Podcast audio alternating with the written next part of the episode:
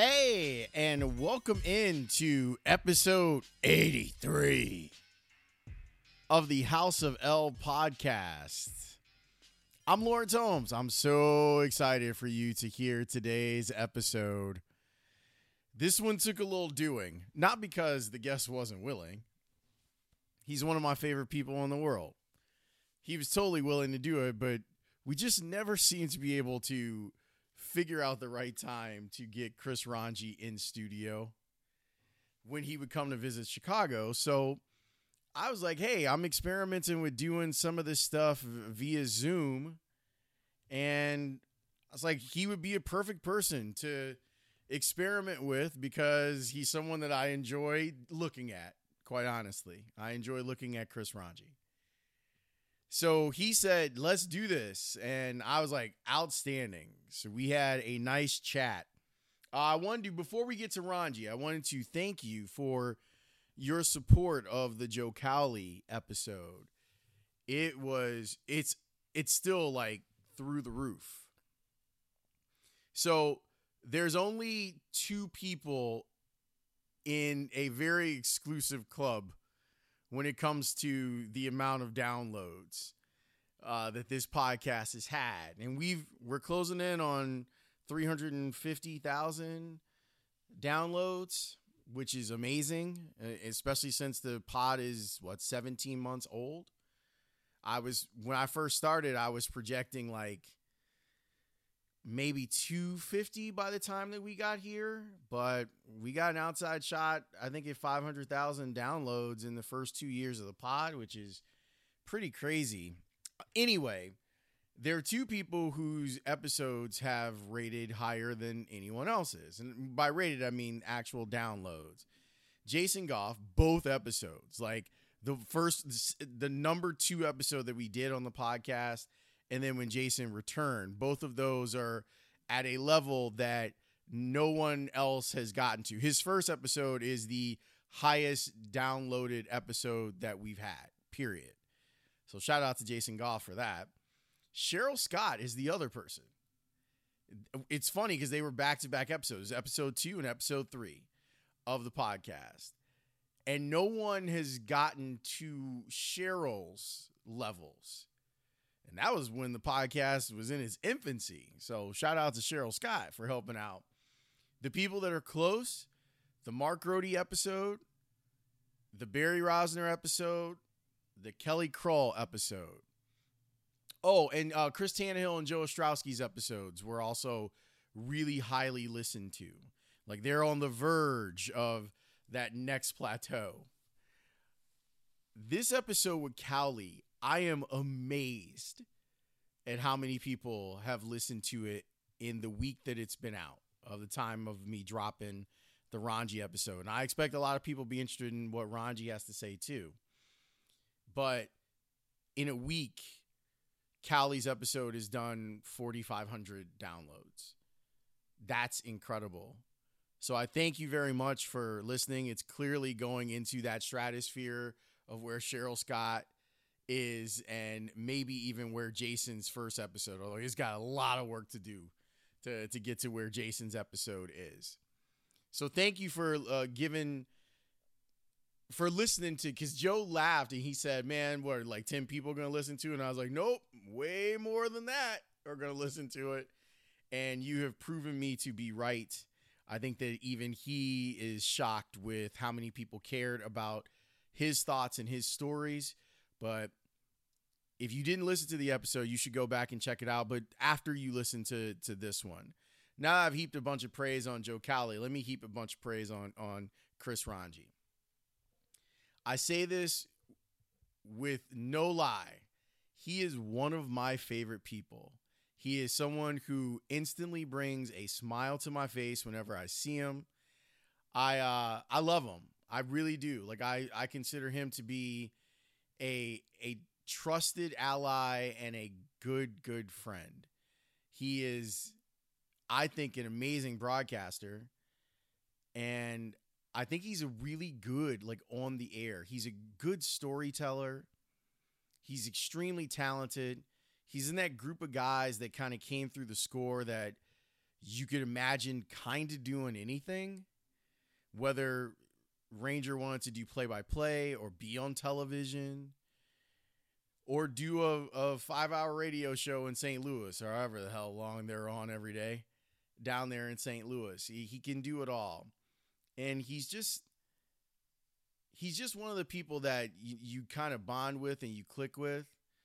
And he's one of those guys that when I look around, if I'm I'm if I'm putting my dream team together, like I have a dream team of of people that I've worked with that I hope that I if I could create something where all of us work together, Chris Rongey would be one of those people that I would if I was running a station, he would be on it. If I had a chance to do a show with all of my favorite people, and I guess technically, I guess that's what what the House of L podcast is, uh, he would be on it. So we talked about a lot of stuff. We talked about leaving the score. We talked about him dealing with his his dad dying. We talked about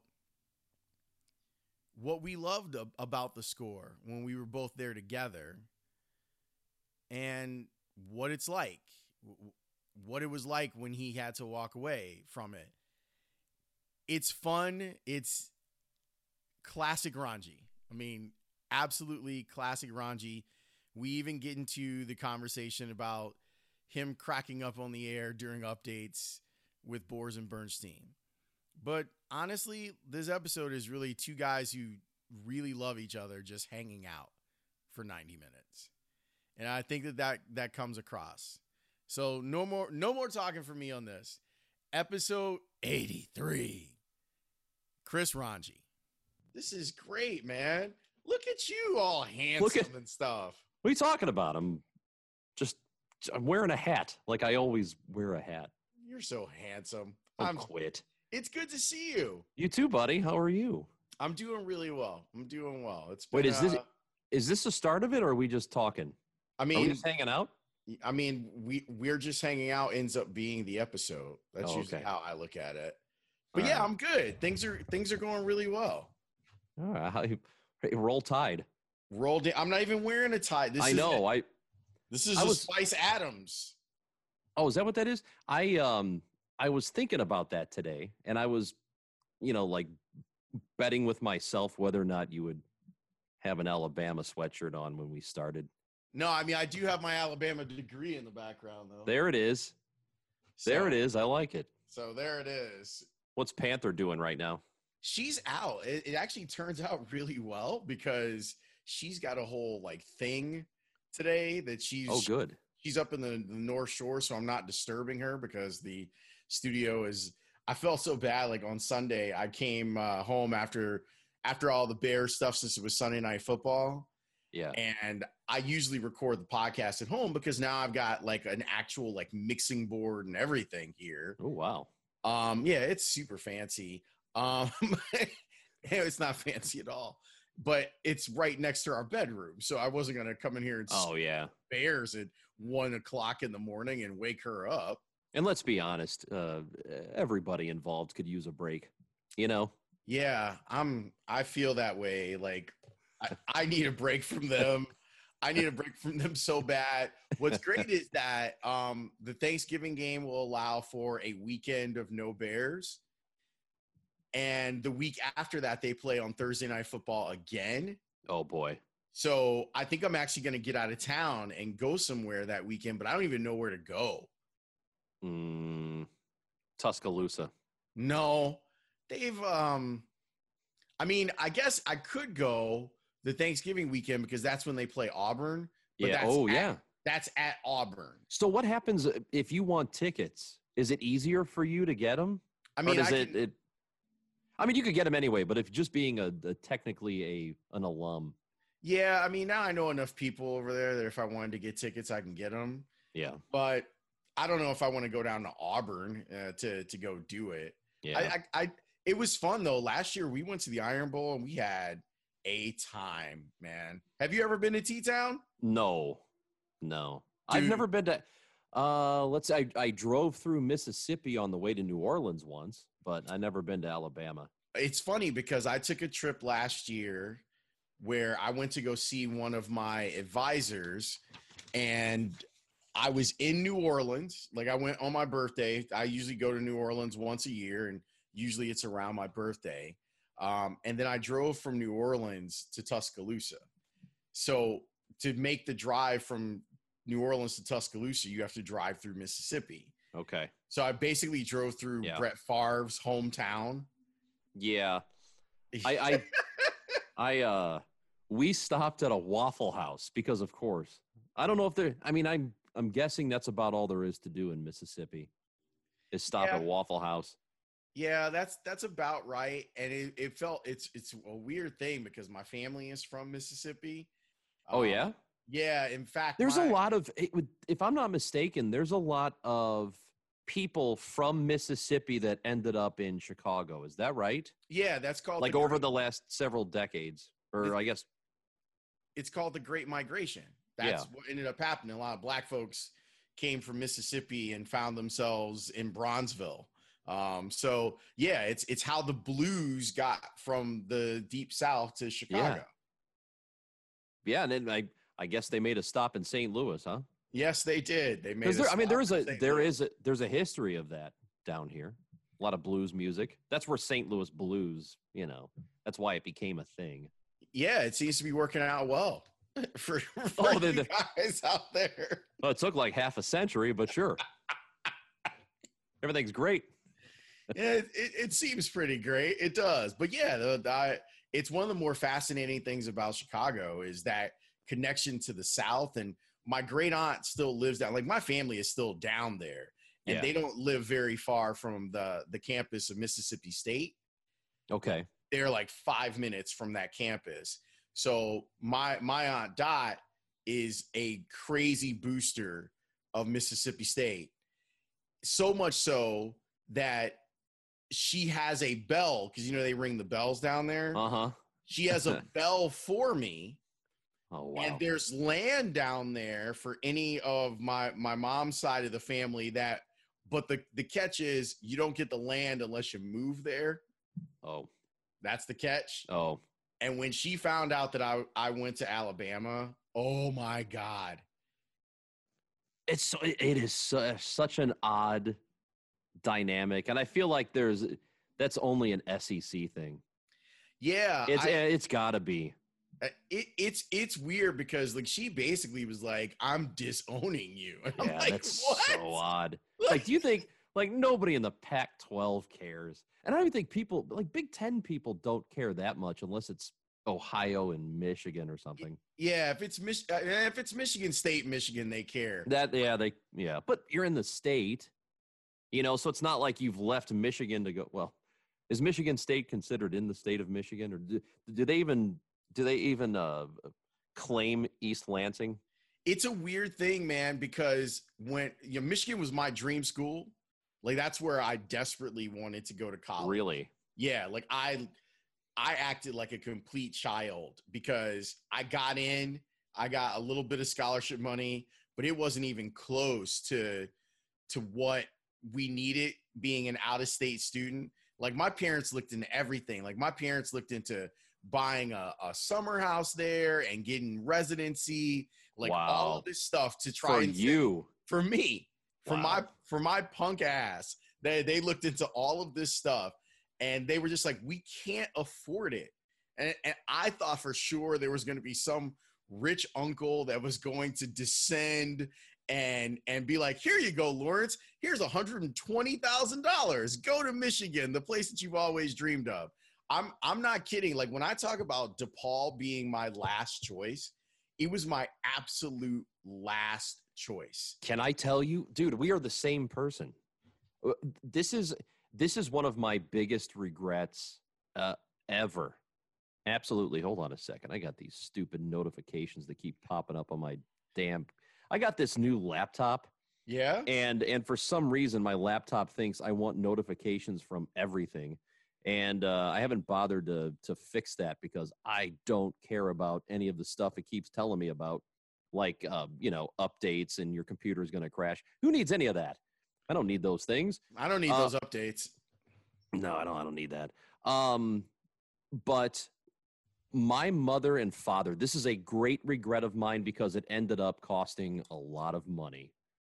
Because I was I was smart enough and I did well enough in high school that if I wanted to, I could have gotten good scholarships.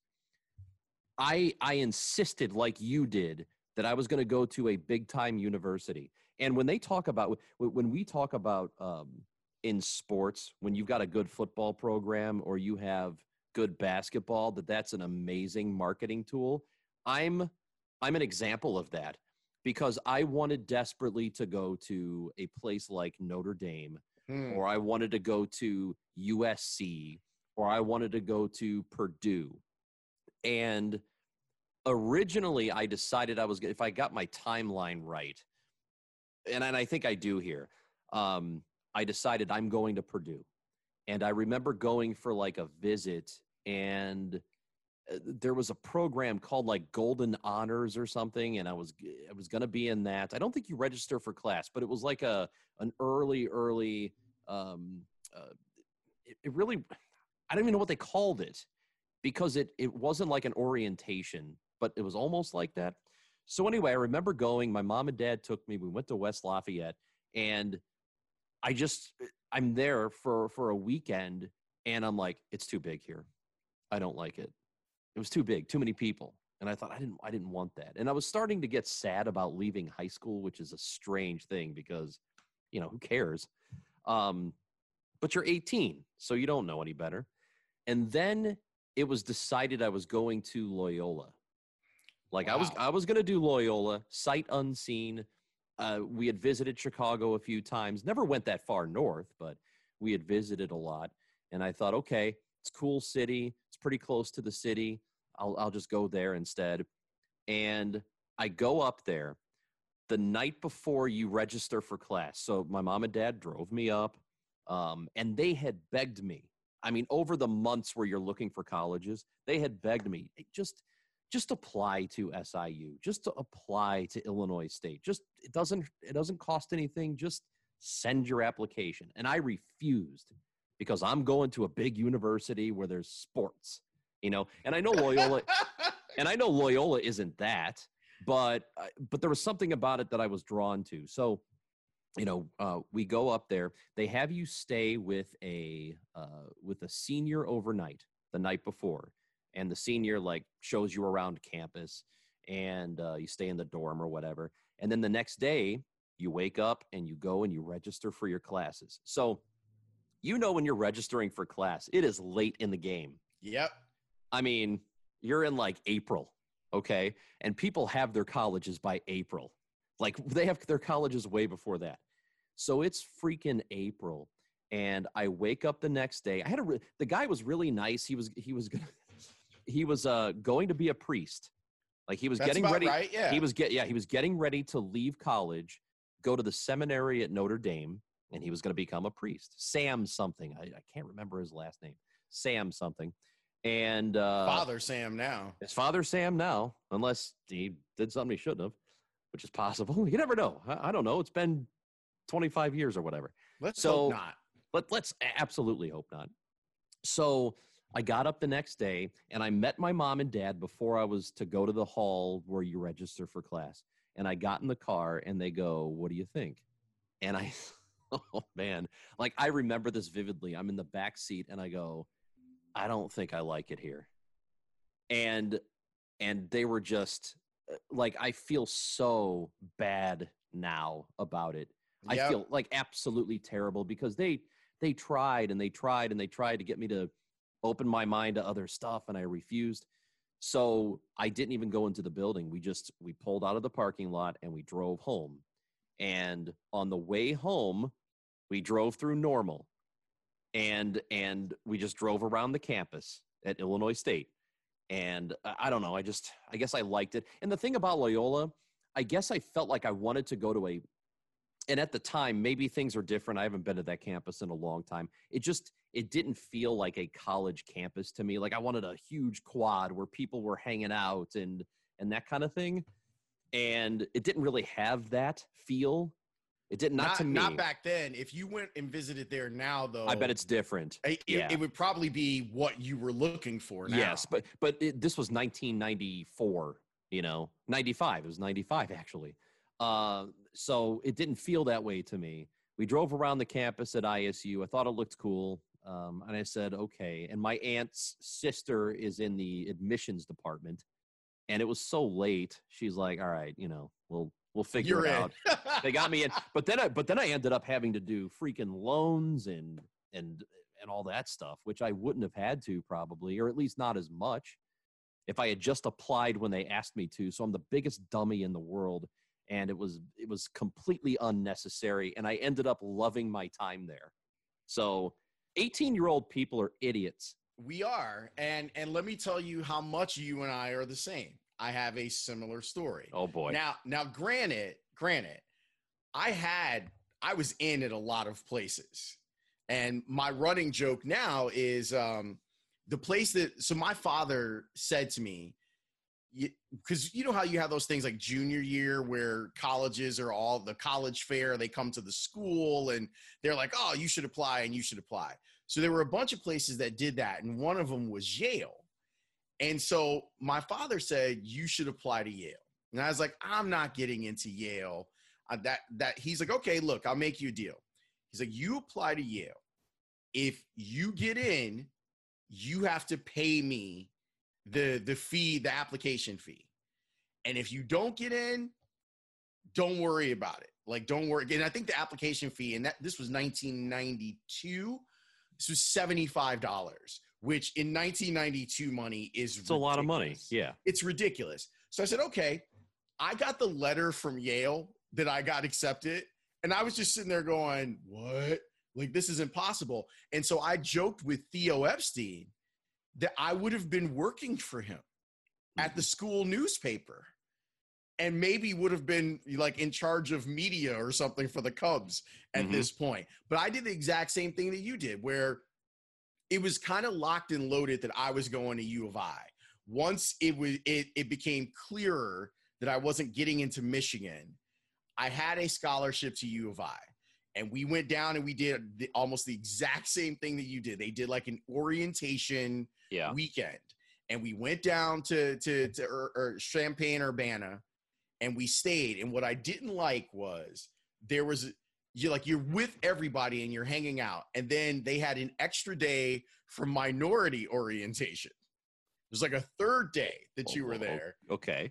And I didn't like that. Like there was something like that felt wrong about it. And I'm sure that like th- it makes sense. Like you're trying to connect, you know, black students with other black students and Asian students with other Asian. Like eventually I got it.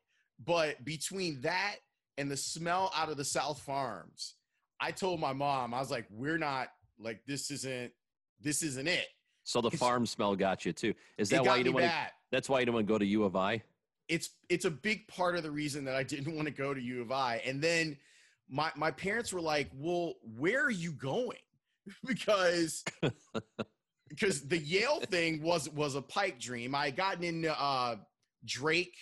I was thinking about going to Oh, Drake yeah. for, for for journalism, and and I had gotten into DePaul, but my brother had gone to DePaul, so I didn't want to go there initially because he had gone there. Yeah. And I and Yeah. I swear I had lived on the campus after senior year because I was a a Golden Apple Scholar, and that's where they did all the stuff. So I was on campus at DePaul for four weeks or whatever it was, and I loved it. I loved like the whole vibe and being in the city. But I still like in the back of my mind was like, I'm going to go to Michigan. I'm going to go to Michigan. I'm going to go to Michigan. And then it came time to move in, and my parents were like, "We have to go. Like you, there's no place else for you to go to college. Right. You're going to DePaul." And they dropped me off, and I was furious that I was going to DePaul. And then within an hour, Oh yeah. That's that's how. It, yeah. Within That's an hour of me. being there, Yep. I was like, I love this place, and I never want to leave it. Yep. That's how it was with me. I remember, uh, well, it wasn't exactly an hour, but it was like, I don't know, three days. For I felt, and I did not ever think I was going to feel this way. I felt homesick for that first like 48 hours. And my mom, you know, she she always worries more than she needs to. And um, she was like, "No, just we can. You can come back home if you want to. We'll you, we'll put you at, at SIUE, which is you know 15 minutes away, SIU Edwardsville." And uh, she's like, "You can go there. Uh, we'll we'll we'll we'll get you a car. You know, we'll we'll figure it out." And uh, I'm like, "Nah, it's good." And then like the next day, I'm just I forgot everybody that I used to go to school with and lived with.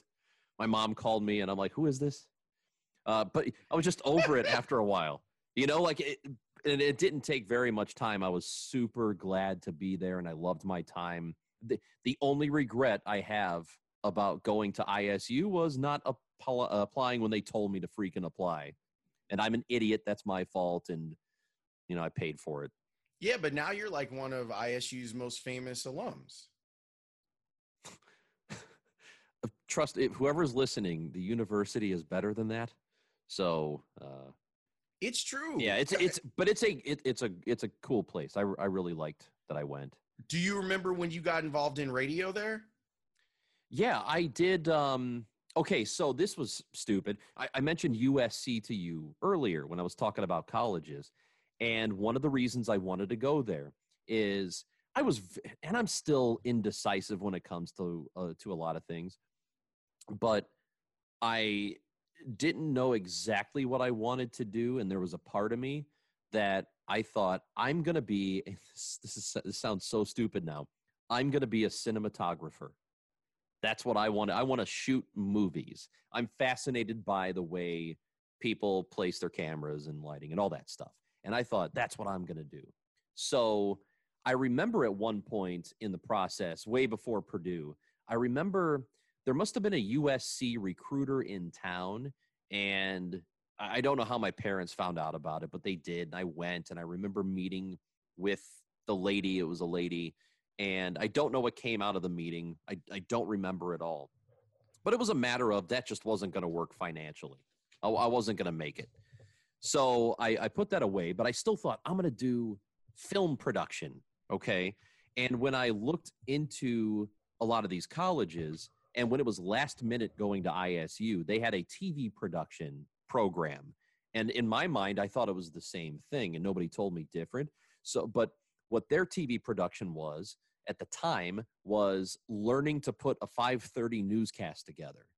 And that's not really what I wanted. So once I started doing TV stuff in the first few classes, I was like, I don't this isn't what I want. So I decided um, it, it wasn't yet, I had a friend that I had made my freshman year, and she was like, "Hey, let's go try out for the radio station."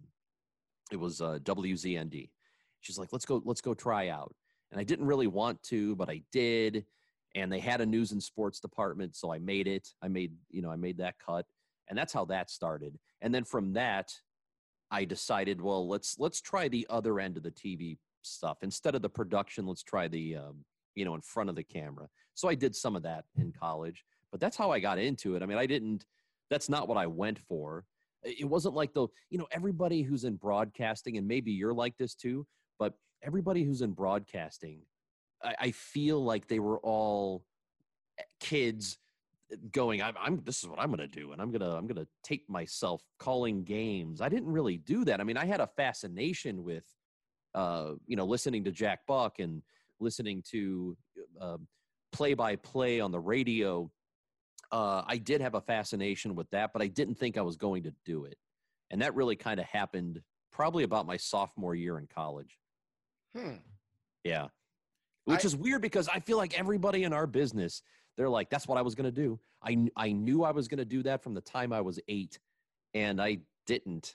Well, I, I definitely know people in our business that are like that. Like, I, I mean, and going to HF with the radio program that we had, it, it, was pretty much like if you were in that, like you were looking to do some stuff. And, yeah. uh, like, you know, I'm, I've talked about being classmates with Ben Bradley. He's that guy yeah. that you're talking about. Like, from the time that he was probably eight, nine years old, he knew that that's what he was going to do. I was, I was stuck between a couple of things. I mean, it ended up where at the end, I I kind of knew at the end of college, I was like, yeah.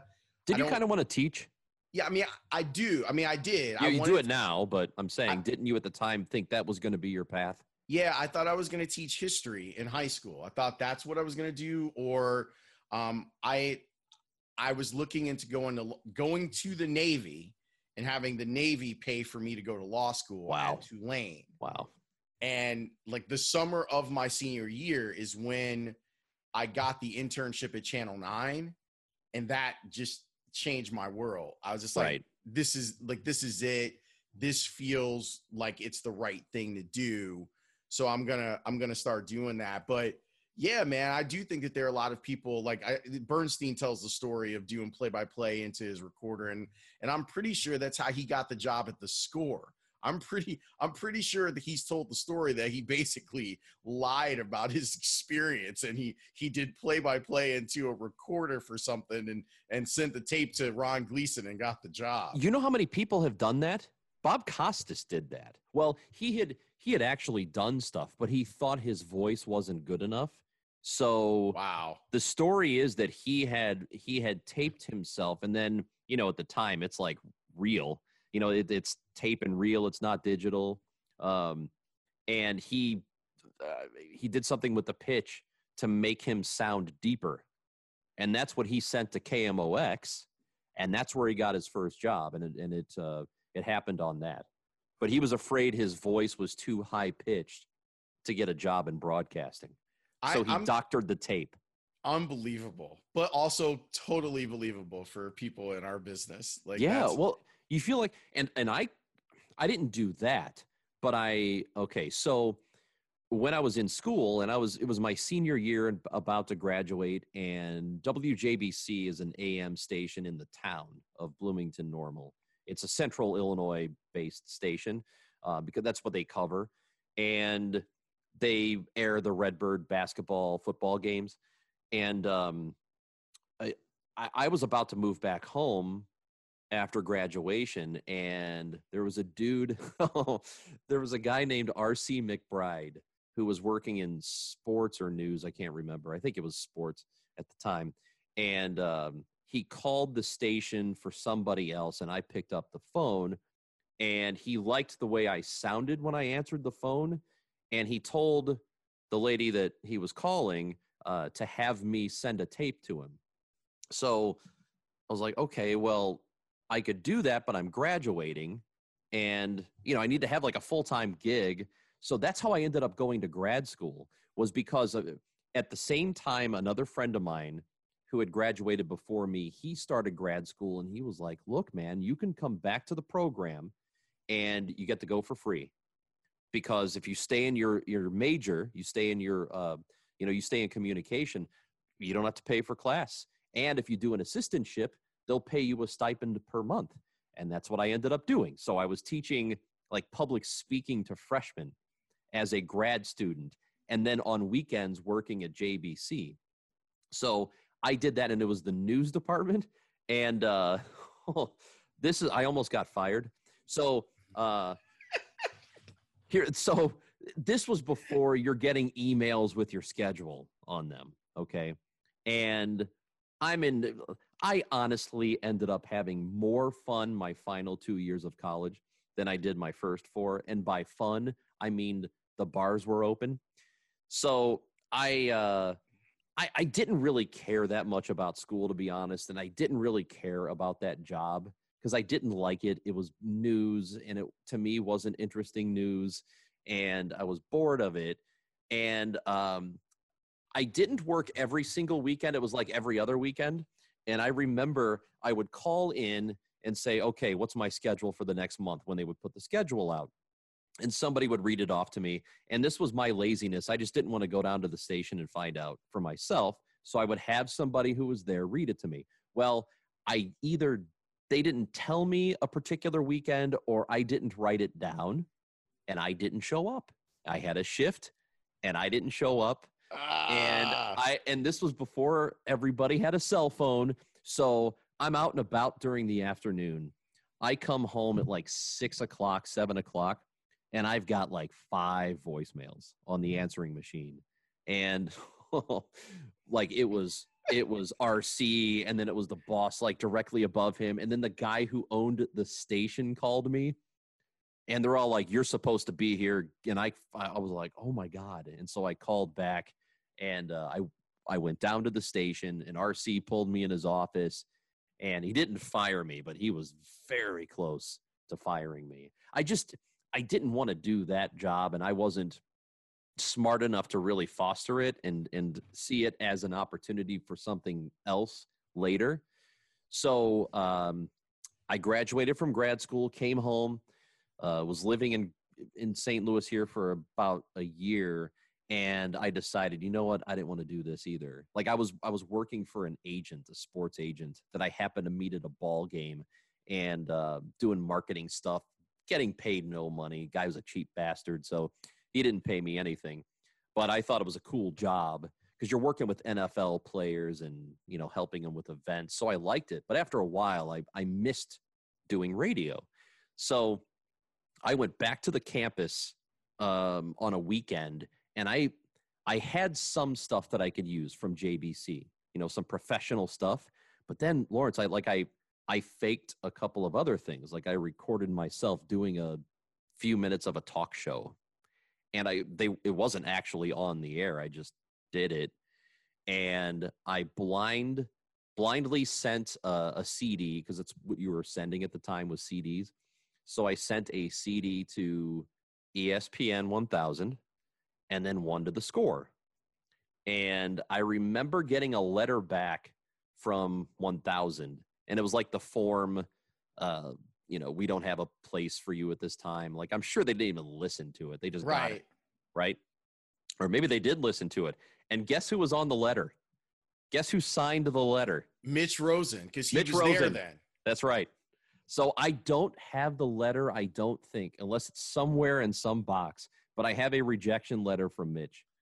And I, I also sent one to the score. And I remember one day I'm going to work in the morning and I'm I'm driving up the highway and I used to go in about 9:30 or 10. I didn't have to go in any, any earlier. But the guy that I was working for at the sports agency, he would and by this time everybody has a cell phone. So and and uh, he would call me every single time on the way in. And it, it was one of those things where I don't remember. Do you remember when you first got a cell phone you didn't program numbers in it? Yes, you used okay. to remember everybody's number right, back then. Right. So his number didn't pop up. So I get this phone call, and I know it's him, this guy Eric, and he just used to bother me because I'm like, dude, I'm on the way in. There's nothing you need to call me for. I'll be there in 25 minutes. So I remember answering the phone, and I said, "What the hell do you want?" Like that's how I answered it, and the voice on the other end goes uh, yeah, this is Matt Fishman at 670 The Score in Chicago. And I, I was like, I go, oh, hey, what's up, man? And I go, I'm sorry, but like my my friend keeps calling me. I said my friend and not my boss. Uh huh. Because I'm what I'm telling him. Yeah, my boss is bothering me. So I said, what the hell do you want? Anyway, so he said, I got your tape. There was somebody who worked in the office. Oh, Bill Kavanaugh and I had met Bill Kavanaugh because he was a and he was in sales. Yeah. And, and he was he my sales manager when I was in sales. Okay. And he went to ISU and I met him at like a job fair once and so I knew of him and I sent the CD to him. He walked it down the hall to Fishman.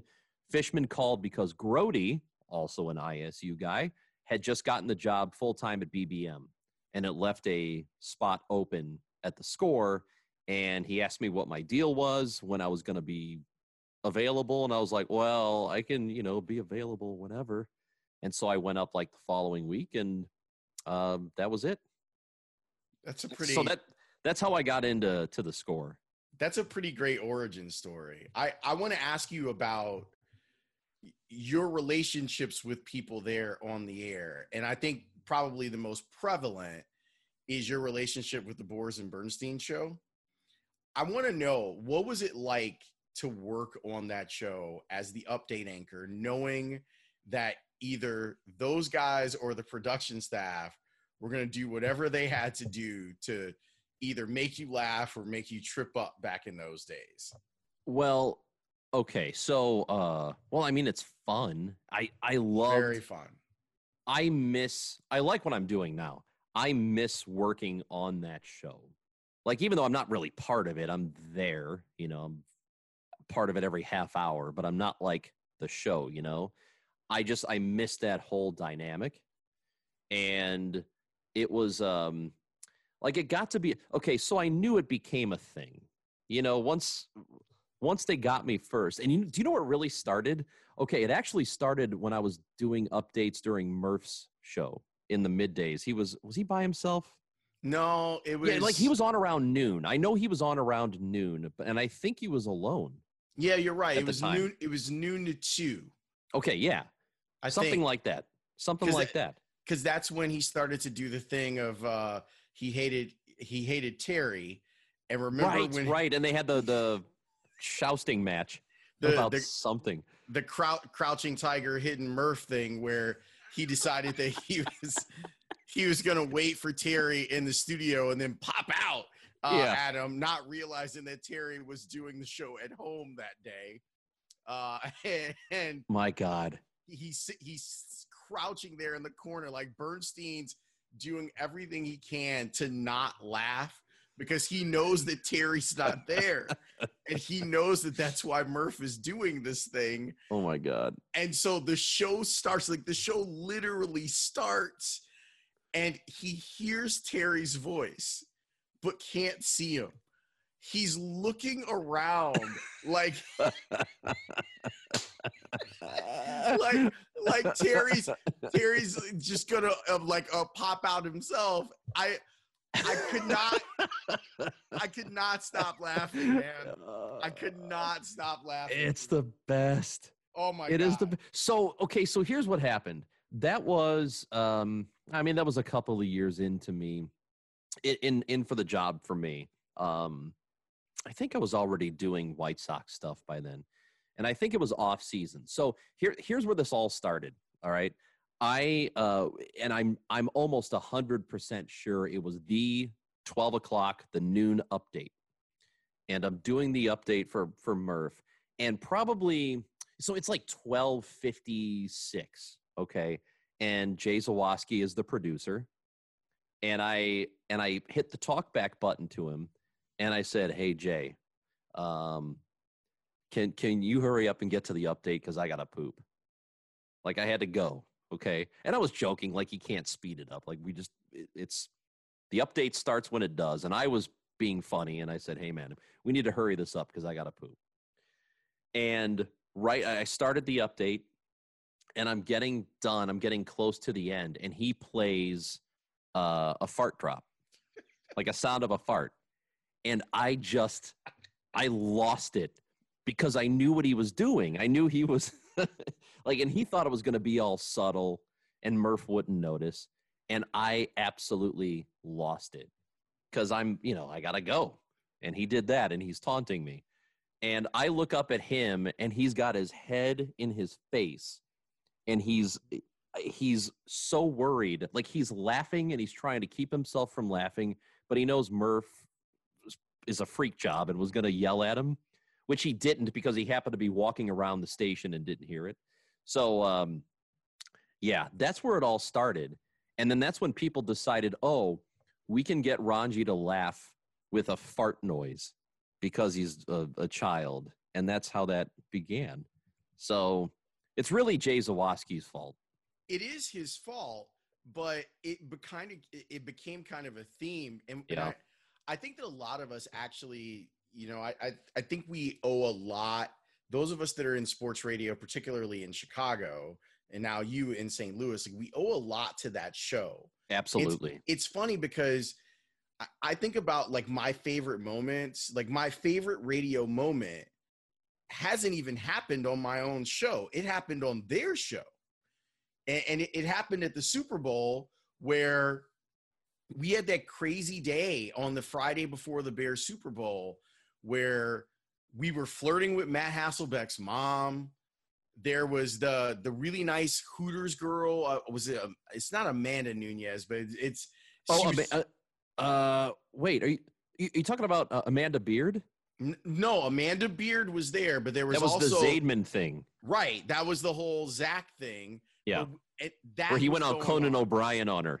Yeah, right? Yeah. it, it was it was crazy, and we Zach and I at that point, like we are so loopy from covering the Super Bowl, we were so tired, and those guys were just so funny and so relentless, and I think that their their style of radio for kind of that next generation down of guys, me, you, Goff, um, Maddie, Zawaski, like that next generation down, like we all had the benefit of kind of living in the the show that doesn't give a shit show, yes. you know, Yes. and and there's some value in in the like I love the way that Terry went about doing the show because he didn't care. Like he didn't he wasn't worried about anything and he did the show like someone who wasn't worried and, and I think it, I, I think it, it honestly like it it helped all of us kind of allow for our own personalities to come out when we're on the air. you can only get away with doing it the way they did it if you're as good as they are. Like you can't that was one of the only shows I've seen where guys other than doing your typical reading all the time and paying attention to a lot along the way uh, as far as show prep goes it wasn't this overproduced um, let's let's make sure we have everything in we know everything we're going to do from hour one to hour four with the exception of guests. It just was such a free flow kind of style and you have to be a different kind of of host to be able to do that. Not everybody can do that successfully because otherwise you're just meandering. And there might have been times where the show did that but more often than not it was just it was funny because they they were so loose about everything and they're so smart the two of them are so smart. That's the, okay so that show was the first time really that i had heard what i considered to be smart sports talk radio because usually it's just dumb and it's it's and- here's the thing about it like they their humor is dumb but in a brilliant way you know? Like it wasn't just low hanging fruit jokes all the damn time they were they were sometimes the jokes were juvenile but in a in an incredibly um like like intelligent way. And i think that's a very hard balance to find. And they did it and it it's that molded me and how i feel like a show should be. I mean you can have uh you know we um on the show we're doing now there's a lot of of uh, pre show like work and the producer does most of it and i don't really think that's the way it should be but it's kind of how we do things where they put a rundown and and uh, i mean they'll ask input and whatnot but the producer kind of sets our show for us and we can say eh i don't know about that segment let's not do it but each segment is planned out ahead of time and i don't necessarily like it that way but that's just kind of how we do it and it works. Um, i learned a lot and I molded a lot by the way those guys were and how they did stuff. And I think if you can do a show well the way they did it, you can do any kind of show because those guys are just so the way that dynamic was was perfect. There was a lot of thinking on the fly and not everybody can pull that off, but the way that dynamic was worked great. And Yeah. then you add somebody like Tannehill Right. and a Batacola, and then Tannehill's brilliant when it comes to sound, and he can he knows to find the right thing at the right time, and it fits. And then sometimes you belabor the point, and the belaboring of it gets funny too. You know, like you can play the sound effect of the shark laughing, but when you do it over and over again, and you do it enough to where it's like relentless and it's hilarious because it's relentless, but it's not too much to be like, okay, that's enough. Let's move on. It just, it was, everything was done, in my opinion, nearly perfectly. I agree. I let's talk about the White Sox for a second. What was the White Sox pre and post like? Uh, I, I, okay. Um, I mean, I enjoyed it. I liked, I, I miss it a lot. And there were times where I, I mean, as everybody knows, it got combative, and that was me. Because here's the thing I did not like about it. I don't mind the arguments. I don't mind the um, disagreements. What bothered me was, and maybe, I guess in some ways I kind of miss it, but when people would call and it, they would directly attack me and not like the team, it was like they were coming after me. And I'm like, whoa, hang on a second. Because as soon as you do that, my instinct is to fight back with you just because you're you're attacking me instead of the team and the, the shit they used to do or didn't do right. So, uh, but I I miss the dynamic, and I'm going to tell you, like I I miss the as crazy as it is, I miss the passion that a that a Sox fan, really, it's a Chicago sports fan, is it, it, the the anger. Like, there's something to me that's really entertaining about being angry about sports. You know, like people people get mad about sports all the time, but uh, a lot of times they they're upset and then they just they're like, okay, well the game's over, let's move on. These people are mad like three hours later, and it's not healthy. But I got to tell you, I totally appreciate it, and in a way, I miss it. And that sounds odd, but I do. Like I just I I liked that. I liked that there was that much passion and fire I I love that. I mean, I used to joke about this, but I love that you had your own booth. Like at White Sox games, like oh, you easy. had your your own place to be. I mean, uh, how awesome was that? Knowing that, that great. you were walking into your own radio booth at the ballpark every day, a place to be. I loved that idea, and that was pretty much. I mean, of the eighty-one games, because it was uh, every year only eighty-one, never any more than that uh, with the exception of one year. Yes, I'm taking a shot at them because they only went to the playoffs once. Um, 81 games, and I think I got that booth like I don't know 78 times because every now and then like the the Angels would bring their Spanish team and and our Spanish team would be working too, so I got booted. But most of the time I was there, and it it, it didn't seem like I deserved to be in it. It's just you know where I got to be because it was empty and, and it was open and they, there was nowhere else to put me. So there I was. But it was awesome to have it. It was a great view for a lot of really cool moments, and I I loved it. Do you have a favorite moment? Yeah, game 163. I talk amazing. Like I I I was talking about um let's see. We were just having this conversation on on our show yesterday actually about the um, um, it was the game seven the Blues and Stars just played, and it was the one that Pat Maroon scored, and I was extremely nervous during that game. That 163 was the most nervous I have ever been at a sporting event by far, and it wasn't close. Like I was, I was knotted up from like okay, so the game was at seven or whatever. I was knotted up from like three o'clock until first pitch. And then actually through the game until Thome hit the home run. And then even then after I was knotted up. Like I couldn't eat. It's so stupid. It's so damn stupid. But I was so nervous during that game, and I've never felt that before. And the atmosphere was amazing. The people wearing black, waving black towels, that whole effect was uh, that was just an awesome, awesome moment. And I think the reason I was so nervous was you know, again, going back to the dynamic I had with with uh, callers into the post game, and and a lot of it was combative, as I said, but it just felt like, and maybe this sounds weird, but it felt like if they lost that game, that entire season didn't matter. But if they won it, they're a playoff team, and everything was validated. You know what I mean? It was just that one lousy game that decided everything and and maybe that's a dumb way to look at it but that's how i saw it at the time. So i'm i was just on i was just so on edge that day. That was the most fun i've ever had at a ball game and the least amount of fun. If that's a if that makes any sense.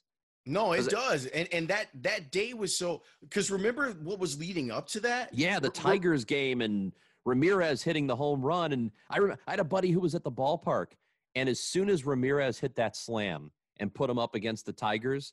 They hadn't obviously they hadn't sold game 163 tickets. And I think that happened in like the seventh or eighth inning, right?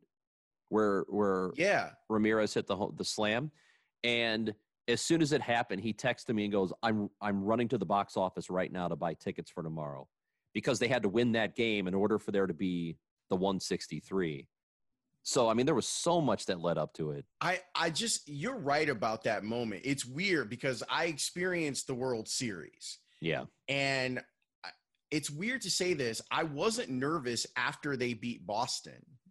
Like I remember being nervous. I was like, "Oh, well, here comes Boston. Here comes the world champs. Like they're gonna they're gonna I- extinguish their dreams." And then after Duque gets out of that jam, That that was the that was the second most nervous I was was that inning because I felt like if they if if they got scored on, if the Red Sox blew up in that inning, this whole playoff run is over. That's how I felt. and then you go to the blackout game.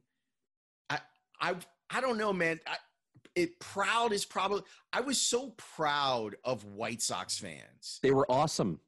Like they they got the memo that Brooks had come up with the the Yes. whole blackout The idea. night before, and everybody did it. And everyone came in and we were like okay this is this is our south side shit. Like this is this is us. This is what we do.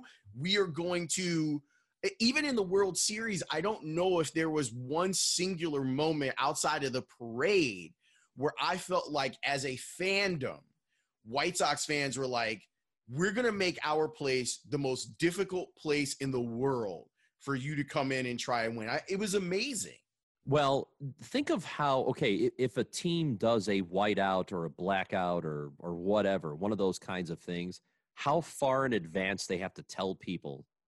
Because you said they got the memo, they got it immediately, and th- usually that takes planning and and and I guess if you have to buy tickets uh, literally last minute because the game's the very next day and you just find out about it, then you know they're um, maybe you're more willing to listen to direction. I don't know, but I thought, and I talked about it at the time, the fact that everybody did the thing they asked them to do, which was wear black. And I mean, there were a handful of, not everybody has a black coat, but the people who had, because it was freezing, if you remember, yep so you had to wear a coat, but everybody was wearing black. Everybody. And then you added the black towels to the thing. And it just, it was such an incredible effect. But you're right. I rem- I do recall praising everybody in getting that memo and doing exactly what they decided to do and showing up and it was that was awesome. It was a it was a really cool moment. Is it weird that I associate you most with baseball? Like, is there another sport that you love the way that your love seems to come through for baseball? No, not not like I mean I love the sports. I just I I have a closer relationship with baseball because that's the one I played growing up as a kid and I, and I did from the time I was in I mean well the first grade I guess. You know, I started playing in first grade and all the way through until high school and um I mean I never played football growing up. We couldn't play growing up in Granite City, they didn't have organized football until you were in eighth grade. And by the time I got to eighth grade, I lost interest in playing. And I didn't play hockey. So baseball is the only thing I really grew up really loving a ton. And it was it wasn't until later I, I got into more of the other stuff. But ba- no, it's not weird that you see it that way with me. And I think for a, a lot of people, I'm just a baseball guy, which is fine. I don't I don't mind that because I love the sport. It's my first love. It's a great thing. And mine too. I mean, I, I'm kind of pigeonholed as a football guy, which is weird. See, I don't think you are as much anymore. I'm I hope not, but even now, like in Chicago, I do the football show, I do the Bears show, Yeah. but but I mean, I played baseball until I was 23 years old. You know, like I actually like it's the thing that I love the most. I will say this, and you, you can attest to this. Yeah. I love covering football because the baseball schedule is ridiculous. It is, and there's so little that goes on. And I think you could probably say the same thing during the week of a football season, maybe. Uh, when you're when you're covering practice or whatever, you're covering uh, training camp. But like when you're playing a a Sunday game in July, actually June, because July at least the trade deadline's coming up. But I mean, sometimes it gets so tedious and it's never it's never awful. I mean, there are so many worse jobs than covering baseball. But as far as there being something different every day, eh, that doesn't always happen in baseball. And I kind of like I, from and I never covered football like you did, but uh, leading up to game day is just a completely different thing.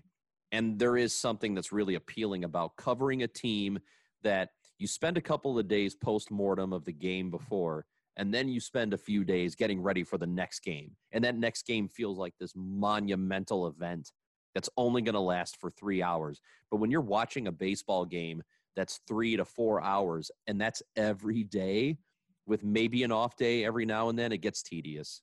But but not in the way that uh, any of us expect people to feel sorry for us for covering it because it's it's still an amazing job but even in great jobs you can still feel like tedious stuff happens no, it's all relative, and it, I think it's, it's for everybody. Important, important. No, I how how hard was it for you to make the decision to leave the score? It was, um, that was absolutely the hardest thing ever. Like it, it's because it wasn't just a, um, it wasn't just a work decision. I mean, it was a personal decision I mean, my my mom is still in town, and uh, well, okay, so I don't know how many people know, but one of the main reasons I left was because you know, my dad was really sick for a long time. And then things got really bad the last couple of years before he passed away in June of 2016. And that just left my mom because I'm an only child. I don't have any brothers or sisters. And she pretty much depended on him for a lot. You know, that was like her own, aside from me, that was her, her closest person in life. And, um, you know, like, I mean, she spent every waking moment of every day for 41 years with that guy. And then he was gone. And I was worried about how she was going to handle it. So he passed about a month later. I saw the job at, at 101. And it was one of those like, I I'm like I I'll I thought I'll let you know what let's apply for it. Let's just see what happens because I don't have to do anything. If, even if they want me or you know if they decide they want me to interview, I don't have to. I can just send it, see if they have any interest at all. And they did get back to me and said, "Would you come try out?" And even then, I was like, "Damn it!" I here here's how it was. I I in a way I was almost hoping that they would never get back to me at all so I didn't have to make that decision. Mm. Like I just I wanted them to either not respond or respond and say, "Look, we appreciate your uh, interest, but we've got somebody and you know, maybe in the future we'll keep you in mind or you know, something like that."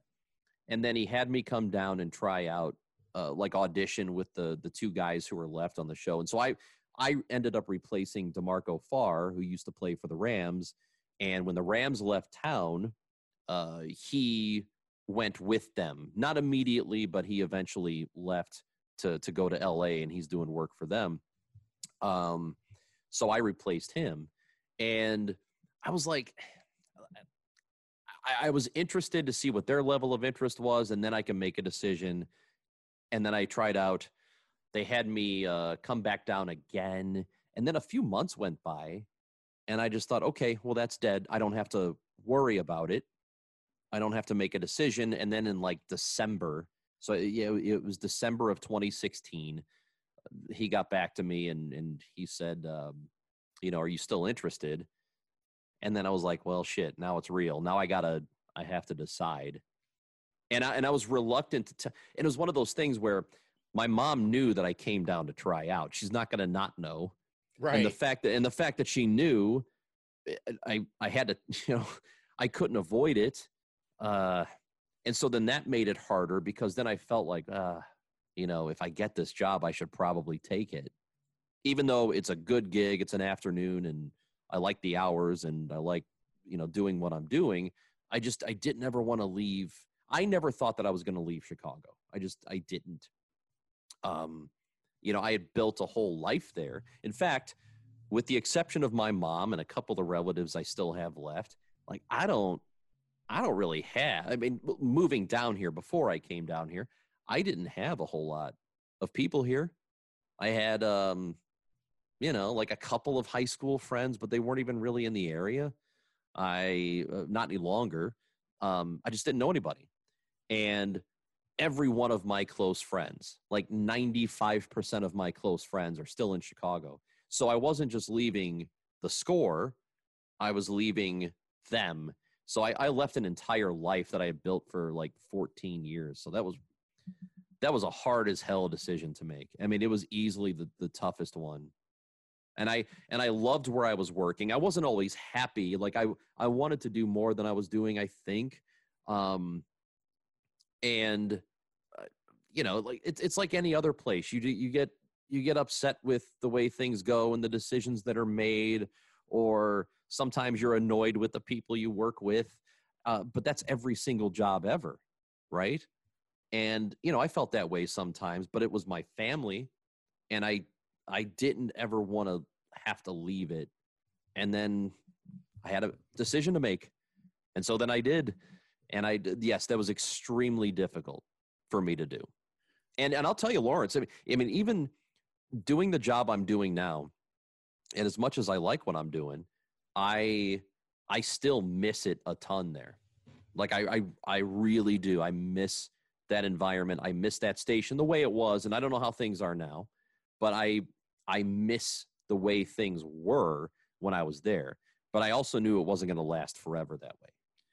I really like when you come to visit um, because things have changed over the last few years. I do think some of it is is kind of normalizing a little bit, but I like when you come to visit because like like Boers, and I said this on the air, like like when Terry comes to buy to visit, you are universally loved. So when you walk in the door, it is everyone smiles. Like it's it's an amazing gift, and I, and I'm not I'm not sure how you have it, but everyone's happy to see you. And we all kind of get back in that mode of, man, you know, Rongey's here.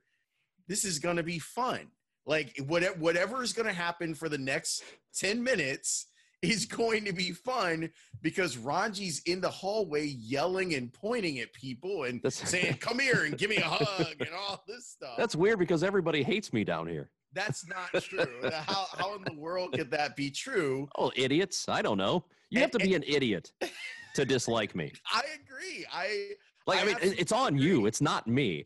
You know, that's sometimes, sometimes that does happen where people don't like you. And most, uh, if you don't know the situation, most people would say, well, if people don't like you, that's a, that's a you problem. Mhm. And I would argue that that's not always true. Sometimes, sometimes you're just a raging dumb shit and you don't know what's good. And you don't like me, that's a you problem. You know what I mean? I do. I and I think that, that that's uh that's And then classic and then when Rongey right there. Hey, when that happens, I feel am I in a am I like in a fucking bizarro world? Like what's going on here? You know, somebody do- to me, it doesn't make sense that people don't like you. not to me either. Like, all right, you know, fine. But there's such a thing as mass hysteria, Lawrence. So It's true. I guess I guess that explains some of it. well, I mean, See, like, okay, the joke, the joke in Chicago was that I'm a dickhead, right? But it was like this. I, I'm really not. But every, but it's like a lovable kind of thing, you know. Like I'm not really. in St. Louis, they don't get that, or no? Uh, some people don't. Some people think I Really? really, yeah. I mean, it's yeah. You know Yeah. what that is? I'm gonna tell you what that is. All right, That's score DNA. You know what I mean? Like it, it could I, be. I think if it, it and I'm we have to ask let's let's ask Goff about his experience in Atlanta. Because Jason's another one of those people where how can you not like Jason? And I wonder Right. if I wonder if he ran into similar stuff when he was in Atlanta. But I do think though, and like when I go travel and if it's covering a Super Bowl or covering a Final Four, I will say that we're we're different. Like score guys are score boys are are different. And it's not the same thing as like the guys from the fan. Like Yeah. the guys from the fan, like that's a whole nother thing. Yeah, that those. Yeah, that's that's right. But but there's something about us where people are are kind of pre-programmed to not like us.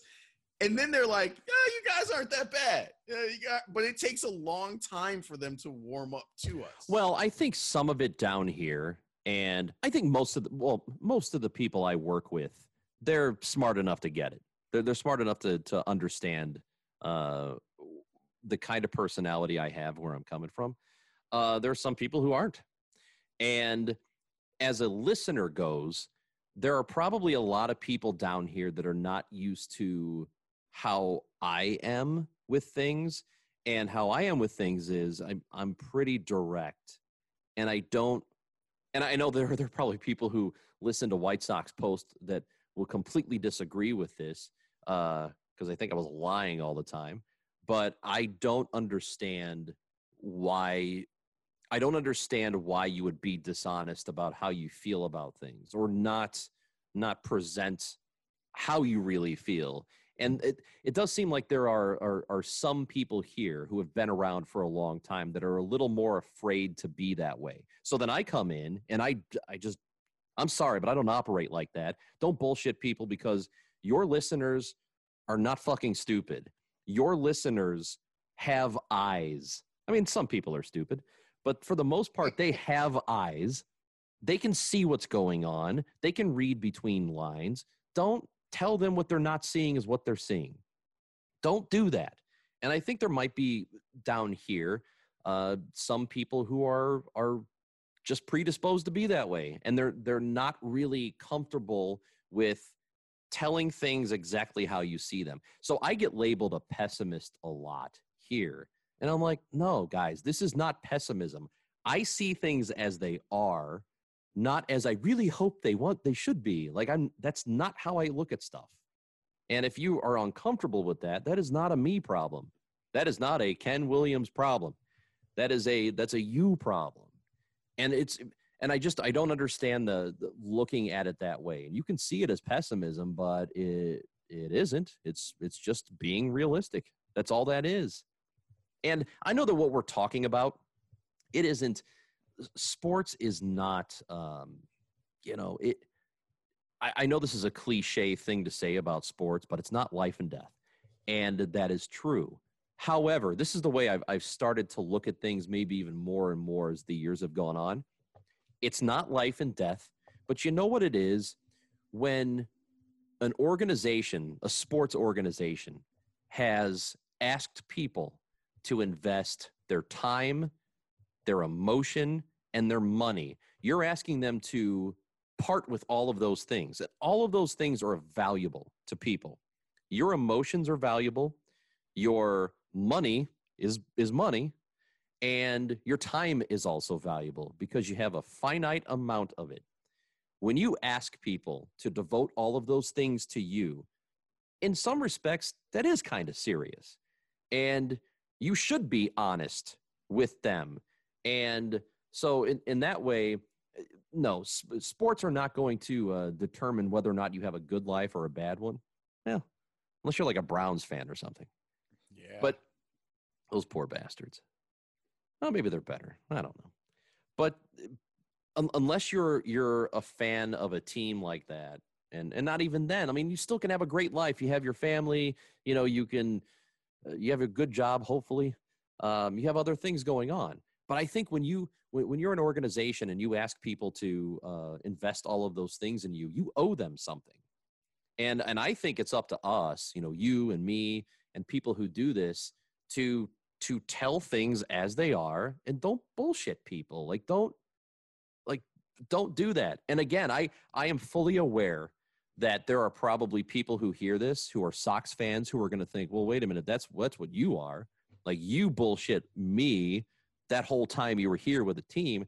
And I will tell you that there were times I I held back in things that I that I thought or wanted to say, but I didn't ever. Uh, I was never completely dishonest about how I I felt things were. Like I really do think that the decade I was there, that while they didn't get it right a lot, I do think they really seriously tried to get it right a lot. I just think they didn't they didn't accomplish it, and I think they really tried to uh, continue the the World Series success, and they thought they were going to do it again the next year, and they had a really good team, and they thought that would build them some some momentum. But the Twins and Tigers happened, so they missed out, and then it just kind of it slowly died from there. And I think they tried to keep it as alive as best they could. It didn't work out, and I I really thought they were trying, and maybe that was naive on my part, but I really think they wanted to. I just but the bottom line is I I didn't I was never dishonest and I don't think that we should be dishonest in this job. That that's just not uh, you know again it shouldn't the, the sport shouldn't decide how how fruitful your life is.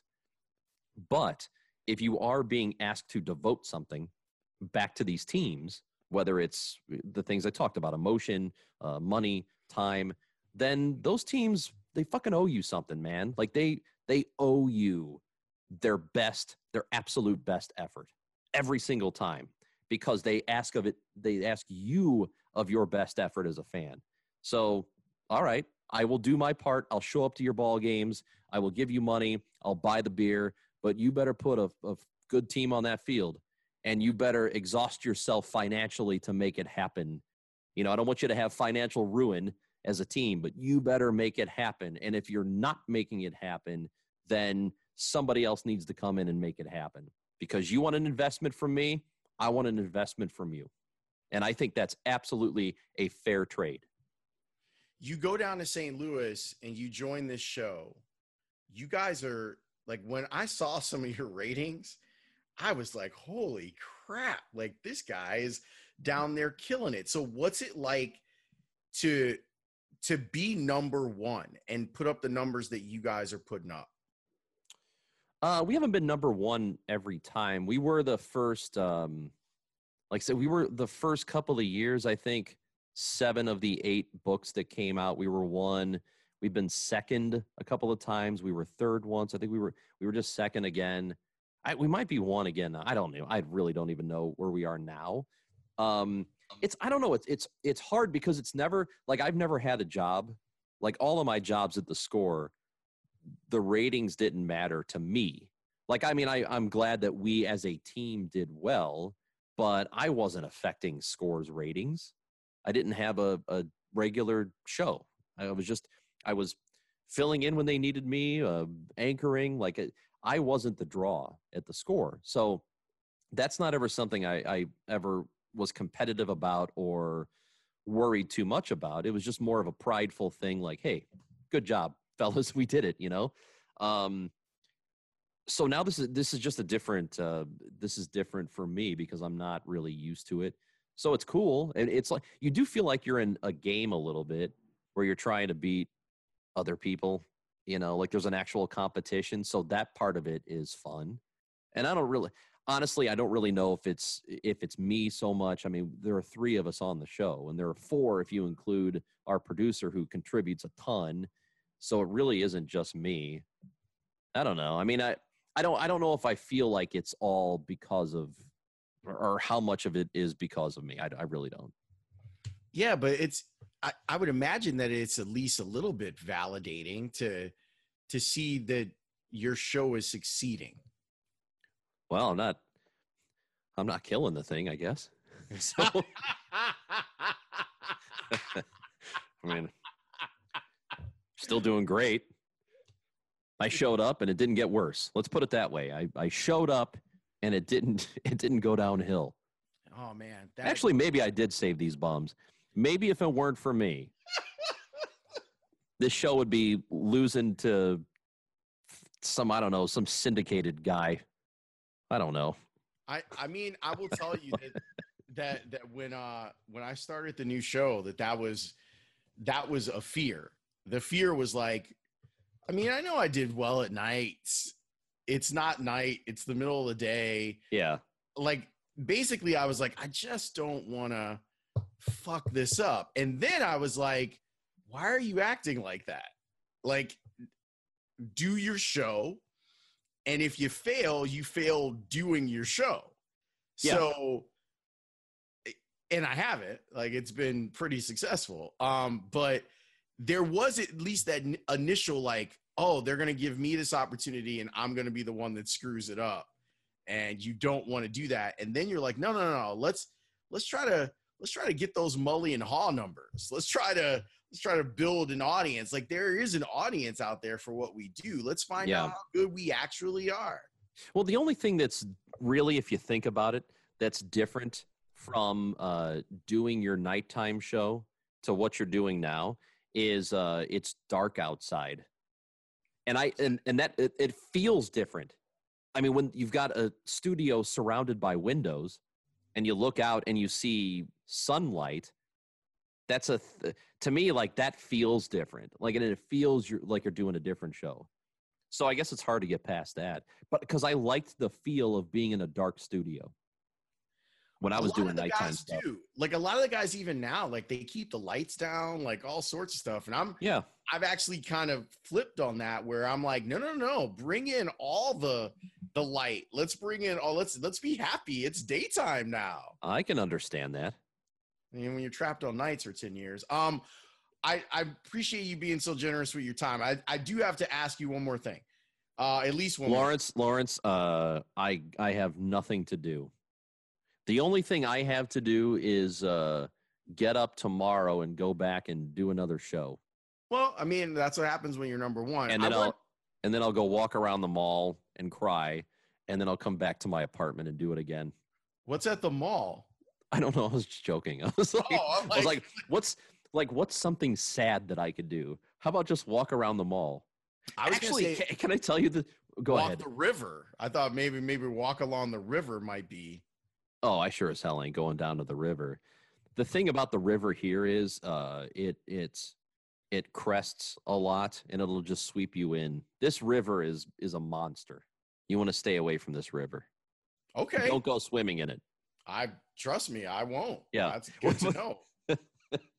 I did. I was in the mall a few months ago. This is one of the worst times of my life. I was in the mall a few months ago, and I was I was looking for something. I don't remember what. And uh, I this lady who was working there. I don't remember the first thing she said to me, but the second thing she said was, "So are you uh, are you walking the mall?" And I was like, "What?" She's like, "Are you a mall walker?" And I go, "What the fuck? Do I look like a mall walker?" Then do you know how do you know how awful that feels? Somebody thinks that I'm a mall walker. Hey man, look, I'm, depending I, on I'm not 70. depending on what time of year it is, mall walking is pretty great. And so this is what I learned when I had the place out in Arizona. So I would never really go out to Arizona other than um, in the winter time, in the fall and the winter, because there's no point to going out there any other time of the year. But I I forgot why I was there, but I was there and I was just sitting there and I literally went to the movies at at Paradise Valley Mall. And I'm sitting there going, why are there people walking around here like basically in circles? And someone was like, because it's 105 degrees outside. Yeah. So this Yeah. is where you have to come to get your exercise. And I was like, oh, all right, well, that's brilliant. I, I Mhm. think that's kind of interesting. But so you shouldn't be offended that you were a mall. Maybe you're Okay. just a sensible mall walker. Well, but usually mall walkers have blue hair. That's why I was that's why I felt so weird about it. Well, you don't have blue hair, which is a, a very, very good thing. I want to I want to ask you about covering you you were here for in Chicago when the Blackhawks won the Stanley Cup. What was it like to be in St. Louis when the Blues won it? Well, it had never happened here before. So that was um uh, that was a really fun time. Uh, and that's just that's as simply as you could put it. It was such a good time. And I think it was really good for the city because look, I, I don't think um, championships necessarily save a town. And uh, that's not what happened when the Blues won, but it was just a positive thing for the city because there's been a lot of stuff here that's been really negative over the last one. And, and I know people are going to point to the riots from a, a few years ago, but I think it goes way deeper than that. I mean, there there are issues in this city and have been for decades. And I think we need a lot of positivity down here in terms of moving things forward, recognizing there's a problem, and instead of saying, uh, okay, there's a problem. Let's just let's just wash our hands of of St. Louis altogether. We can actually get together and say, let's make it better. How do we make it not a problem? And I do think things like a a championship, which does put some spotlight on the city. It's the NHL, so it's not like it's going to bring, you know, I mean, it, it doesn't move the needle like NBA, NFL, baseball does, but it's something, you know. Um, and I thought that was such a a good thing for the city, and then to have a successful parade where uh, I mean, who knows how many people were were downtown? Several hundred thousand. We don't know what the true estimate was, but a lot of people were there for the parade. It all went well. It was a fun time. I, I mean, I looked at it in in that kind of way, and then also growing up a Blues fan, which I did.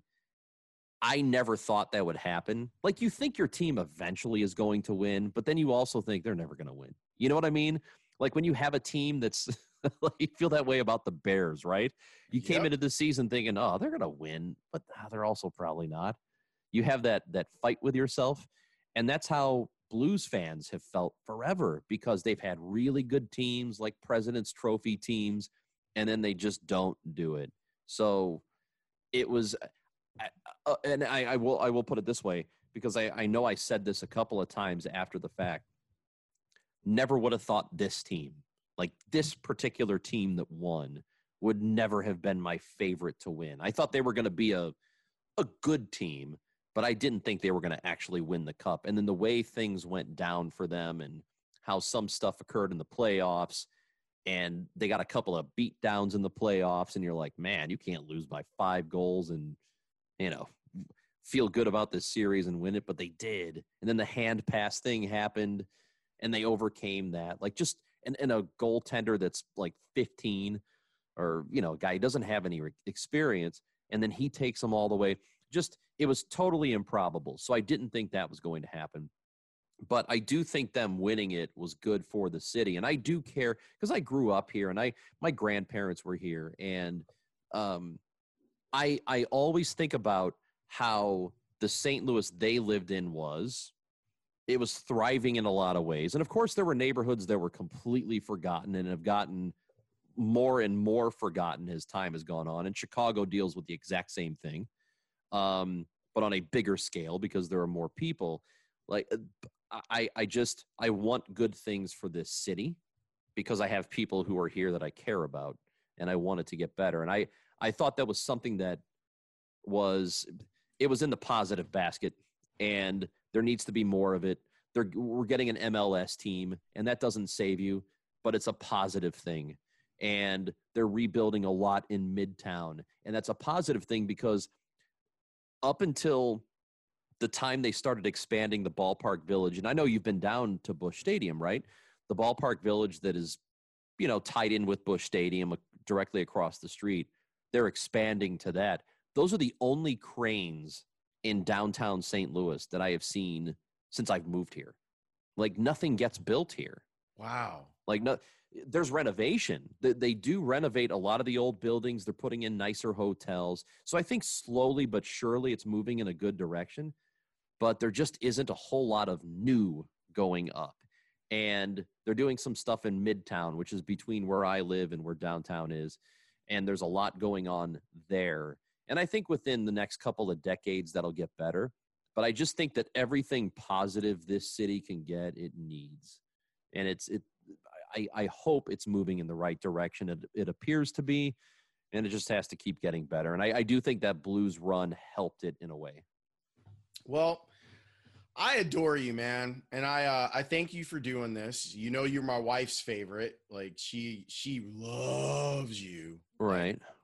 Yeah, she's she's got her head on straight, man. It's frustrating. It's frustrating because she loves her some Rongey. Um, but I thank you for doing this, man, because and I miss you all the time. I just want you to know that I miss you all the time.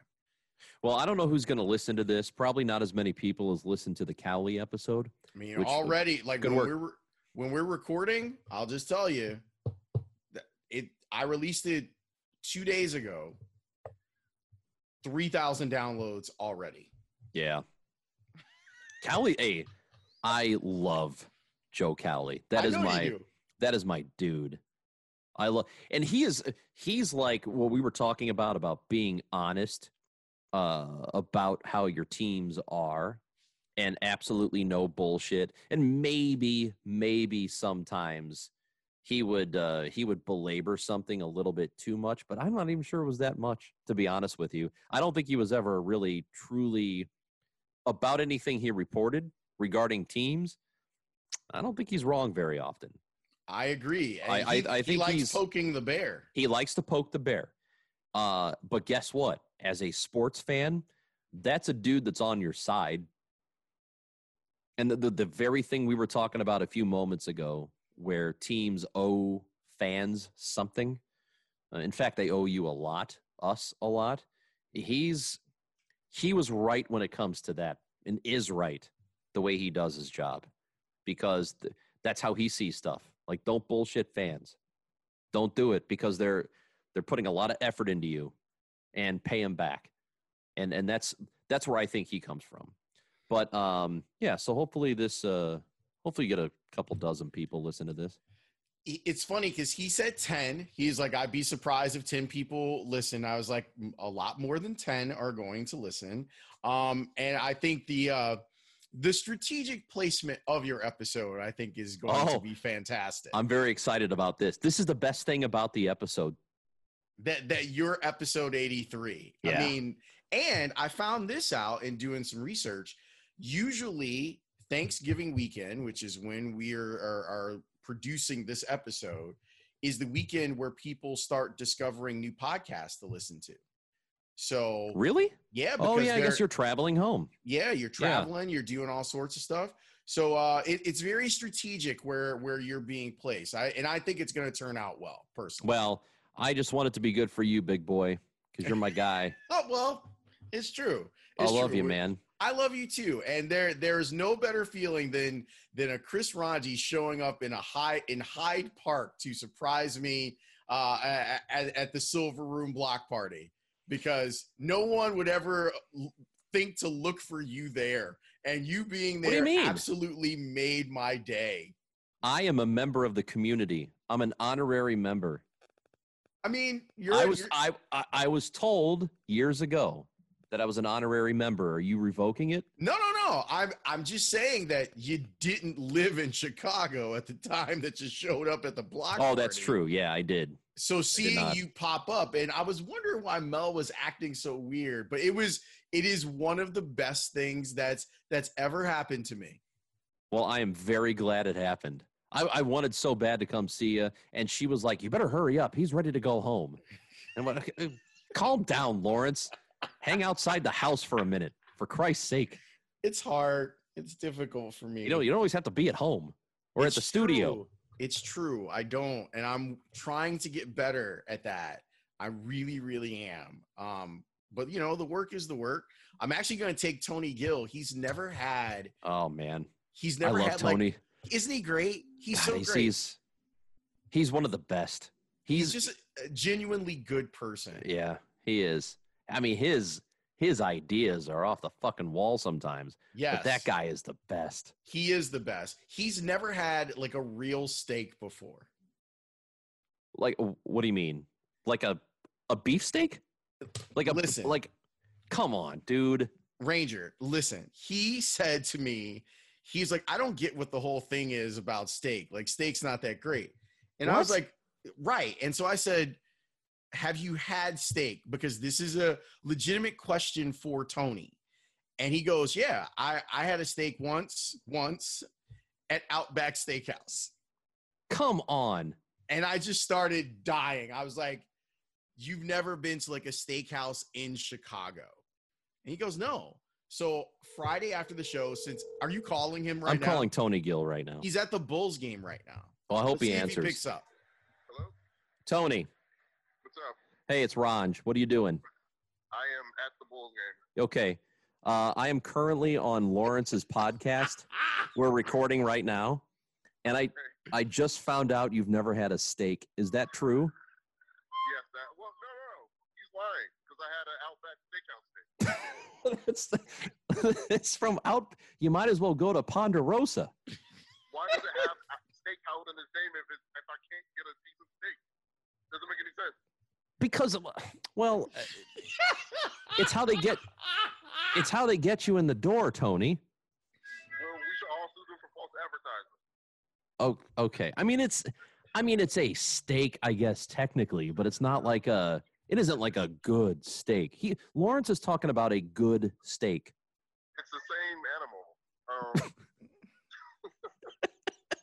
Oh my God, are you at the Bulls game? I am. Okay, go back to covering the Bulls. Congratulations on your new job. Thank you. I, I, uh, how long are you in the city? I'm not in the city. I'm on doing a I'm doing a conference call with Lawrence. Oh, oh, okay. All right, cool. All right, I, I love you, buddy. Love you too, man. Okay, bye. Bye. I, I, See what I mean? He's never had a real steak. And so he's really mad that Outback Steakhouse, that steak is in the name of the restaurant. But What? It's so adorable. I can't stand it. you know what? That's what he is. He's adorable. So I'm gonna take him Friday. We're I'm gonna take him to Gibson's on Friday after. You still show. owe me a steak for the Javi Vazquez 15 wins, Oh, bitch. shit. I do still owe you a steak. Wait, that. how many years ago was that? Is that 2003? Like no, it was that? like 07 probably. All right. Well, it then was oh- 06, 07. when you come back up the next time, it if you actually make time because I'm you're gonna make rip- time. you're ripping Listen. and running and all over the place. Listen, listen. I will be there. Uh, I will definitely in the middle of December, like that. That I think like starting on the 15th or something. I will be there for like a full week. All right, then we will figure out a day, and then I'm going to take you for steak. I'll bring I'll bring my wife because she, she wouldn't forgive me if I didn't, Right. and we'll we'll go out on the town and I'll pay for it because I owe you because of Javi Vazquez. Yeah. The, and the bet for people who don't know was uh, Lawrence said that he would not win 15 games, and I said he would, and he won exactly 15. Yeah. So Javi Javi bought me a steak. in the one the one freaking outlier year for him. That's why I hate the win. Kill the win. Kill the win. It is Brian bad. Kenny was right about that. Right. Everybody, yeah. Go about your night. Thank you for making this a great episode. Thanks for calling Tony and finding out that he's never had real steak before. What a what a damn weirdo. Let we should have we should have called uh, Herb and found out what he's wrong about today. I, yeah, it's between the two of them. The two of them, they they did one show a couple weeks ago. It was really good. They they they were they were really because Tony's like serious. I cover the NBA guy now. Oh, is he? So yeah, like he's, Oh, he's- boy. he's on a first name basis with Jim Boylan. Like, oh, yeah, he's that guy now. Good. So so Herbie was treating him like the expert, and it was actually really good radio to tell you the truth. I I I love Herb Lawrence. Who who doesn't? Well, I mean, there are people who don't, but they're idiots. Dumb people. Okay, see, that's what I was talking about earlier. Like there are just some people who don't like others, and they're just absolutely wrong for not liking them. Yeah, it's it it's on like if you don't like Herb, it is on you. It's not on Herb, it's on you because you're a dumbass. I agree wholeheartedly. Yep. Uh, thanks for being a guest on House of L, Thanks for having me.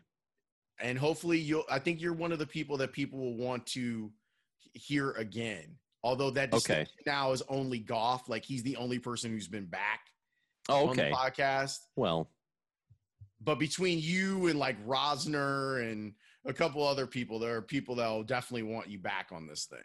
oh, tell Barry I said hi.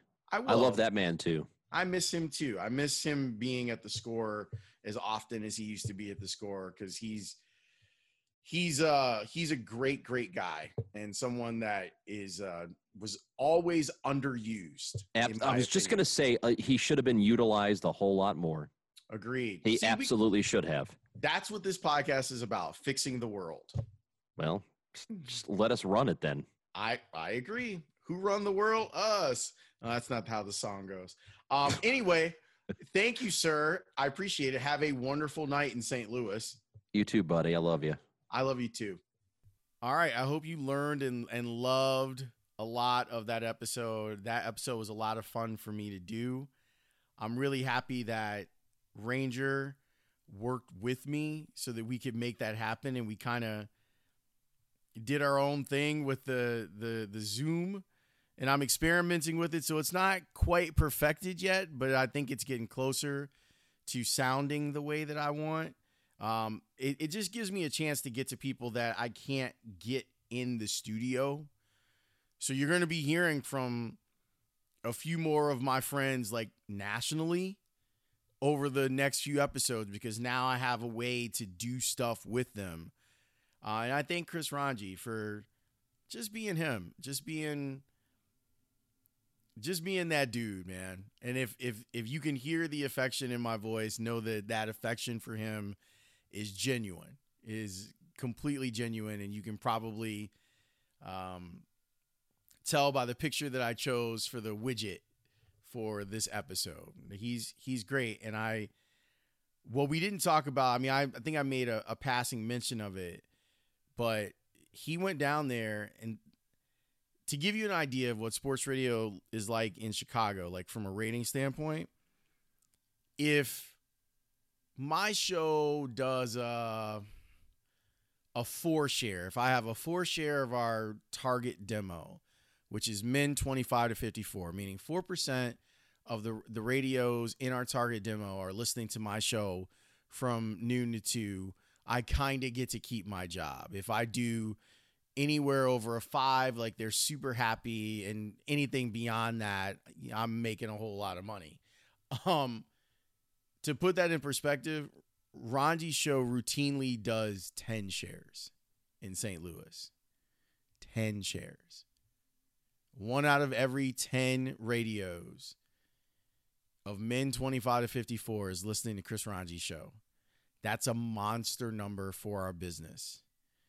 So he's he's down there earning it for sure. Okay, let me get to some emails. I haven't done emails in a while. You're allowed to send emails. You should. House of L podcast at gmail.com is the way that you can email the podcast. So let me go through a couple here. This is from Mike. Mike says, Lawrence, I got to say, these last few episodes with Kenzie K and Cowley have been some of my favorites. Hearing how they both have been grinding to get where they are now is inspiring. Joe's stories were incredible, both about his fights with cancer and with Jerry and Kenny, etc. He's a different dude, that's for sure, and a necessary voice. I don't have any recommendations for guests except maybe Hamp. Maybe if Hamp wanted to catch up, it would be cool to hear about your show together now with the perspective of many years out. I know you and Speaks joke about being the middle children at the score. What if you guys deep dive on all the shenanigans that occurred on the Belmont bunker? You know, uh, and that's from Mike. Mike, thanks for listening to the episode with Kenzie. I, I, I highly recommend it because her story is bananas. And I, I think that, that she has the chance to become a star. Like she's someone that we're gonna be seeing on red carpets and stuff, and I'm gonna be like, man, I used to hang out with Kenzie, and she's gonna be like, who are you again? What's your name again?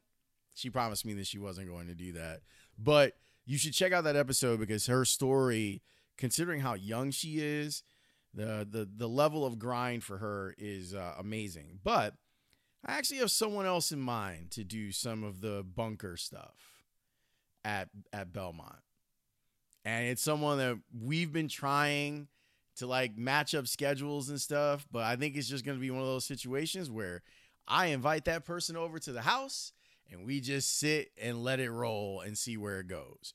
But i'm glad that you like the episode mike and i'm glad that i'm back to doing them once a week because i think that it just it keeps good momentum going and people can maybe they they may be turned on to an episode that they weren't expecting like I'm not sure how many people are in the Venn diagram of wanting to hear from Joe Cowley and then wanting to hear Kenzie's origin story, but I will tell you that because the Cowley episode was so listened to, a lot of people did go back and listen to Kenzie's episode, which I think is super important because I I'm not kidding. I mean, if you didn't hear it, go back and listen. She's she's a star, man. She's uh, uh, on her own planet, and I dig it. I, I dig it quite a bit. So thanks for that email. I appreciate this. This from Jason. Lawrence, great work on House of L, Loho Daily, the Bears post game show, and your regular show. You have long been one of my favorite media people in the city, and I love the additional content. And that's from Jason. Jason, thank you very much. Um, it's weird. I got like four podcasts now, and it's a lot, and I'm juggling a lot right now. But it's so strange. You know what's really weird? I was talking with uh, Panther about this. Some of you know I have Crohn's disease, and I I deal with Crohn's. My Crohn's is not as bad as most people who have Crohn's. I mean, I, I'm damn near in remission for the most part. I mean, I still stay medicated, but it's so weird to me that when I'm in the lab, like whether it's my office at home or I'm doing stuff in the studio at the score or I'm doing TV, I never feel like I have Crohn's. It's so strange. Like when I'm working, I I never feel it. It's it is the weirdest thing. And maybe that's part of the reason why I work so much is that I don't have to be in the moment of sitting there thinking that I have Crohn's. I don't know, but I always feel at ease when I'm doing all of this stuff, even though it's a lot of stuff to to try and juggle and to do. But I appreciate that you appreciate how hard I, I work at it. I work at it quite a bit and I try to get better every day with what we're doing and try to bring interesting people on the podcast. So, all right, I'll stop talking about myself, but I hope that gives you a little bit of insight into me and what I'm all about. That'll end episode 83. This was a lot of fun. I'm glad Rongey was available to do it. I'm glad that he uh, helped me out. I'm I'm glad to call him friend. He's a good man and thorough. I got another great episode next week. Believe it or not, it's already in the can and it's going to be very different from the last couple. I'm looking forward to sharing that with you too. Thanks so much for listening. I appreciate your support. If you're on the roads this weekend, you're driving, check out some of the older episodes, man. I'm telling you, you're going to dig them. Some of these people, it's your favorite people. Just search, find a good one, and listen while you're out there driving. Talk to you next time. Peace.